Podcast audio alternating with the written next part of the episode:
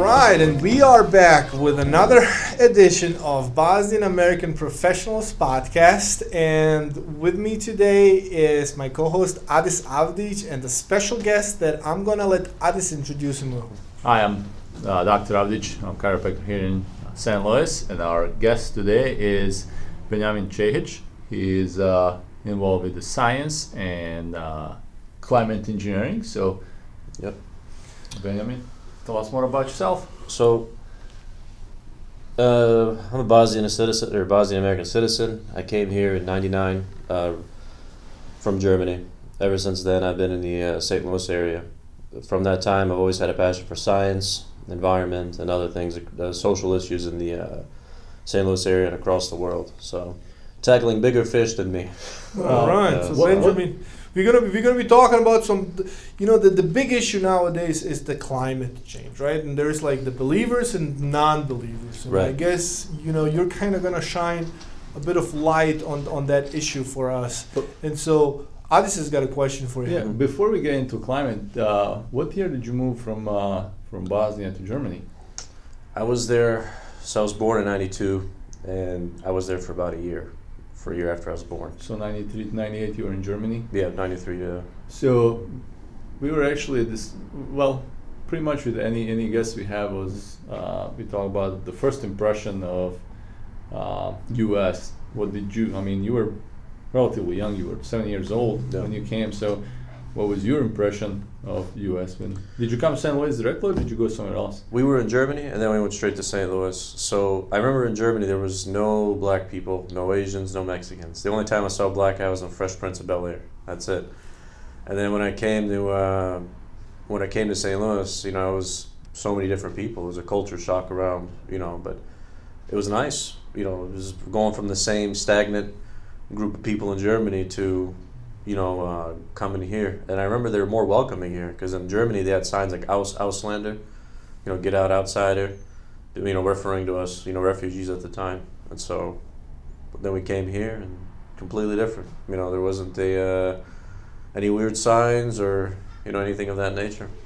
I think that's kind of my experience as well with Germany because I also spent uh, almost seven years in, in, in Cologne or near Cologne in Germany. And first of all, I want to say thank you to Germany for accepting so many you know Bosnian refugees when you know when they needed it the most. But uh, deep down inside, I, I felt the same way that most um, foreigners in Germany were kind of looked Yeah. down on, you know, and they were always kind of looked at, you know, second class citizens. Now, that's just my opinion. Maybe I'm wrong. Maybe it it has improved since, you know, I've been there, but that was also also my experience. And so, you were seven when you came to the United States. Where did you go to high school? I guess where did you start school here in St. Louis? I started in Oak Hill Elementary. Okay. That was off of uh, Chippewa and Morgan Ford. And then I moved, and for middle school, I went to Gateway Middle, North, kind of like North City. And then I went to Gateway High School. I graduated in 2010, and then I went to Helmsville. Got my little bachelor's in science in 2014. So I did everything on time. Very nice. Rushed through it all. So Very nice. So the company that you're involved now is uh, geoengineering. Um, Yes. So what I'm doing now is I'm looking into what I'm looking into. I'm part of an organization called geoengineeringwatch.org. Head of that organization is Dane Wigington, a phenomenal individual, a man who's given more than many would believe to uncover the impacts of climate engineering. As a result, you know, I was inspired by his work, and I knew that this man couldn't do it alone. You know, considering the fact uh, where we're standing right now. Today, I'll tell you a lot of things that will probably be a shock to most of you that that isn't being talked about in media, but in the science community, it is being talked about. And then, uh, and I started on my own organization, Midwest Climate Engineering Watch, which we're still getting the paperwork for. Pretty soon it'll launch, probably midsummer. So I have a, I have a great little team of Dane, or not Dane, I'm sorry, Dana, Tom, and Helene, phenomenal individuals. awesome. Well, let, let's So- start with the question: What is climate engineering? Climate engineering is any man-made uh, attempt to alter the climate, whether it's for warfare purposes or to gen- or you know to affect the weather in a way to mitigate extreme weather temperatures. Wow, I didn't even know that stuff existed. I mean, I may have heard about it, but you don't you don't think about it too much. But I guess it's it's a real thing out there, man. It's been going on for 70 years since World War II. Wow. Yeah, we have uh, Dane and his organization uncovered an 800-page document that was around the 1970s that shows that uh, the document stated that 13 universities partnered with the government are in charge of doing these programs. And what also is in charge of these programs, what these programs also uh, require is inter-country cooperation. Countries across the world have to cooperate to make it happen, regardless of their political affiliation, their stance. They all have to work together, um, and this also has been proven that numerous countries have it. So China in 2009 caused uh, like they created weather, they created snow in their country. As a result, it did billions of dollars in damage. Russia's manipulating the weather on a constant basis. They're shooting missiles in the air to do you know to affect the clouds or to seed the clouds to break them up. You know, one of their mayors in one of their towns doesn't like it to rain, so he has the jets fly over, seed the clouds to break them apart so it doesn't rain. Business Insider came out about a month ago and said that there's 52 countries worldwide that are, that are in weather manipulation technology. Wow, it's, no. being, it's being kept under wraps, huh? Talking about those yeah. missiles, I remember uh, back in Bosnia when I lived there, and uh, they would actually shoot those missiles when they didn't want the rain. So, what's your opinion on that? What's what's the uh, repercussions that come to that? Climate engineering is you have nuclear destruction, which is the worst. Climate engineering is right there. It's right next to it. Climate engineering is so destructive that currently, right now, we're all feeling it in a way that people just can't imagine. So imagine climate. This is how I. This is the analogy I use. Climate change itself is like taking out the trash. If your trash can's in the kitchen, you're putting trash in the kitchen, but you're not taking you're not taking the trash out of the kitchen. So trash just kind of builds over time. At some point, it's going to be too much. It's good, you know, you're not going to be able to live in that home anymore. But in time, you know, what climate engineering says is, oh well, we know how to get rid of this trash. What we'll do is we'll put a fire, we'll put kerosene on the trash and we'll throw a match on it. Well, we'll get rid of the trash, but at the same time, there goes the kitchen. There goes the kitchen. There goes the house. There goes everything. You know, it's a it's it's a radical a radical uh, use of technology to change to fix something so simple. You know. So everybody talking about this climate change. Mm-hmm and it appears it's actually you know climate engineering at work here where you know everybody's ma- trying to make us believe if you believe in climate change that it is man-made that we are producing all these gases that are kind of screwing the planet over mm-hmm. but you're basically telling us here that governments are purposefully doing it to change climate and that has got greater effect than these you know gases that we kind of create every yes. day. Yes, anthropogenic activity, which is human activity, is also very does have an effect on the climate. Like I said, you can throw out you can throw a certain amount of trash in the kitchen, but if you don't take it out, you're going to pay the price at some point. However, climate climate engineering, what it's doing is, it you know you're messing with the weather. You're playing God with the weather, and when you're and when you're playing with the weather, you're disrupting so many things: the hydrological cycle, hibernation, um, ocean temperatures, everything is being affected. So right now we're going to go what's called a blue ocean event, where all the ice caps are going to be melted in Antarctica. So we're looking at an ice-free ocean this year or next year, gone. They're mainstream media saying five years. No, we're looking at it by the end of either this year or next year. No more ice in Antarctica. And that's because of these uh, programs that they're using. These programs aren't just catastrophic on their own, just because of the, the use and their effect on the climate but also the materials used are also affecting us in the long term. So one of the main uh, materials used in climate engineering is aluminum, aluminum nanoparticulates. It's uh, mined and refined out of the ground. And whenever these airplanes, you can see them all the time. When you look up in the atmosphere, you see these planes leave trail to trail, horizon to horizon, these horrific grid patterns that don't seem to end. Conspiracy theorists call them chemtrails, and they say crazy things about them, but it's not. It, don't listen to that. And then the people that say it's a vapor trail, that's not it either. Vapor doesn't sit around that long. If it did, if that was the case, how many times on a cold winter day did you did you breathe and your breath just hung around you? You know, just followed you around wherever you went. You know, it's not possible. We found that with these airplanes, when they're spraying these uh, toxic heavy metals, they're coming down on us. They have a resonance time, which means they sit about in the atmosphere 12 to 24 hours, and they come down, and we breathe them in. And we're seeing increased medical problems across the country. I think they said recently that number three killer in the U.S. is respiratory disease. Why is breathing killing us? Well, it's because we're breathing these heavy top heavy metals in. Whatever they're flying in through the atmosphere, they, you know, they've proven that these materials are bio bioavailable. They go straight into your body and they go straight to your lung lining. And then, you know, they, they stick to your cells, they stick to your organs, and you just can't, you know, you can't get rid of them. Uh, they're extremely dangerous, and as a result, you see autism rates, Alzheimer's rates. You see all these neurological disorder rates go up, like Parkinson's and everything. They found that in a study, in a 100 year lifespan with no introduction of aluminum, no, that, that, that individual will not have any kind of neurological disorders. But with the introduction of aluminum, they're going to have all these health issues. Wow, that's a little scary, man. It is. It is. You know, that's why, you know, I've, I found that I needed to do this along with these individuals that I work with, especially uh, Geoengineering Watch's Dane Wigington, phenomenal individual. And when you find out what's going on, when you see when you do the soil samples, the test samples, and everything that these climate patents are saying, we have them all on the website on geoengineeringwatch.org. All of them, we have all the patents listed that the government has, and we, we have all of them set up. And what ended up happening is the soil tests, the water tests, the precipitation tests show that the exact materials used in these patents we're finding in the rain, in the snow, in the soil.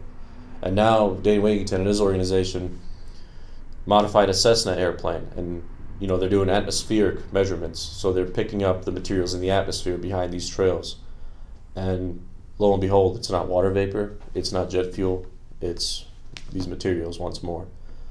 Another group of scientists found E. coli at 33,000 feet. What is a coli doing at 33,000 feet in the air? It's, it's another of the uh, materials used in climate engineering. Wow. So I guess climate engineering is pretty much the sole cause of, or, or the you know uh, most significant cause of climate change. So, what do you tell these deniers of, of climate change? I tell them that they need to stop being ideological and start investigating the truth. You know, uh, I'm not asking anybody here to believe me, nor do I want you to. I don't want you to think everything I'm saying is. I want you to look into the information I'm presenting. If you agree with it, you agree. If you don't, you don't. But everything else, everything I am saying and people in Geoengineering Watch are saying is, is on peer-reviewed factual science. So if I myself, you know, uh, you know, somebody who isn't as involved as Dane or these other individuals are, can find that there is something going on in the atmosphere. There is something going on that's affecting health and development of people. Just based off upon climate engineering, people should be able to figure it out themselves. I think a lot of it is people refuse to accept that there's you know bad things going on in this world, and they live in what's called normalcy bias. You know, they just everything is that's how it's supposed to be. That's how it goes. Nothing's going to, you know, change that. Wow, that you know, at the end of the day, there's always scientists on, on each spectrum of, of an issue. And then, you know, obviously there are scientists that are saying, you know, uh, climate engineering is real and these are the, you know, uh, proofs that we've got for it. And then are there people, are there scientists out there that are saying it's all BS? Yes, there's actually a huge movement against us. Um, and it's actually from the scientists that are doing it. Uh, Dr. David Keith from Harvard, MIT, um, Douglas MacMartin from Caltech, Paul Beckwith, uh, all these individuals have come on record and said that they're not doing these programs. But what's funny is you can pull up a video, Dane Wigington confronts David Keith, and in this four minute video, David Keith goes into that they want to put 20 million tons of aluminum in the atmosphere. And Dan Wigington, Wigington then says, well, won't that have an impact? Won't the submicron particles have an impact on human health and, you know, planetary, you know, planetary health? He goes, we have not published research on it. He said we will. He's like he specifically said we will. We have not published research on it, and we're not looking to do so at this time. Because if we do, we know that there's going to be issues, and people are going to talk about it. But right now, you know, we need to do these do this climate engineering programs. And he also said that you know this is free riding on our grandkids. So they're in their minds, their grandchildren, you know, the generation after us, is going to somehow fix these issues. But there won't be a generation after us if these programs continue. We found by 2026 there it is zero hour for wildlife on this planet, mathematically speaking. By 2026, so all wildlife will be gone. These programs are causing huge destruction of the biosphere beyond what people can imagine. 80 to 90 percent uh, fish collapse, insect collapse, animal collapse across the board. Why do you think there's so many mosquitoes and ticks out right now? Because their natural predators are gone. All their predators are gone. It is a cycle that just won't stop. It is madness, and, and it's you know on its forefront. What people don't understand is just like the way they see it is it's kind of like a heroin junkie. They they think the only way they can get through heroin is by injecting more heroin, but in reality, you need to stop it. Either the withdrawals will be bad, just like stopping climate engineering will be bad for a while. But we need to salvage what we have to protect the biosphere. You know, at the end of the day, that's what we need to do. But it, there just doesn't seem to be any budging on that end. You know, with mainstream media and academics, they don't seem to be. Dane Wigington confronted and did it, or didn't confront, but did a debate with Douglas MacMartin from Caltech, and he's one of the leading geoengineers, and he absolutely wiped the floor with him.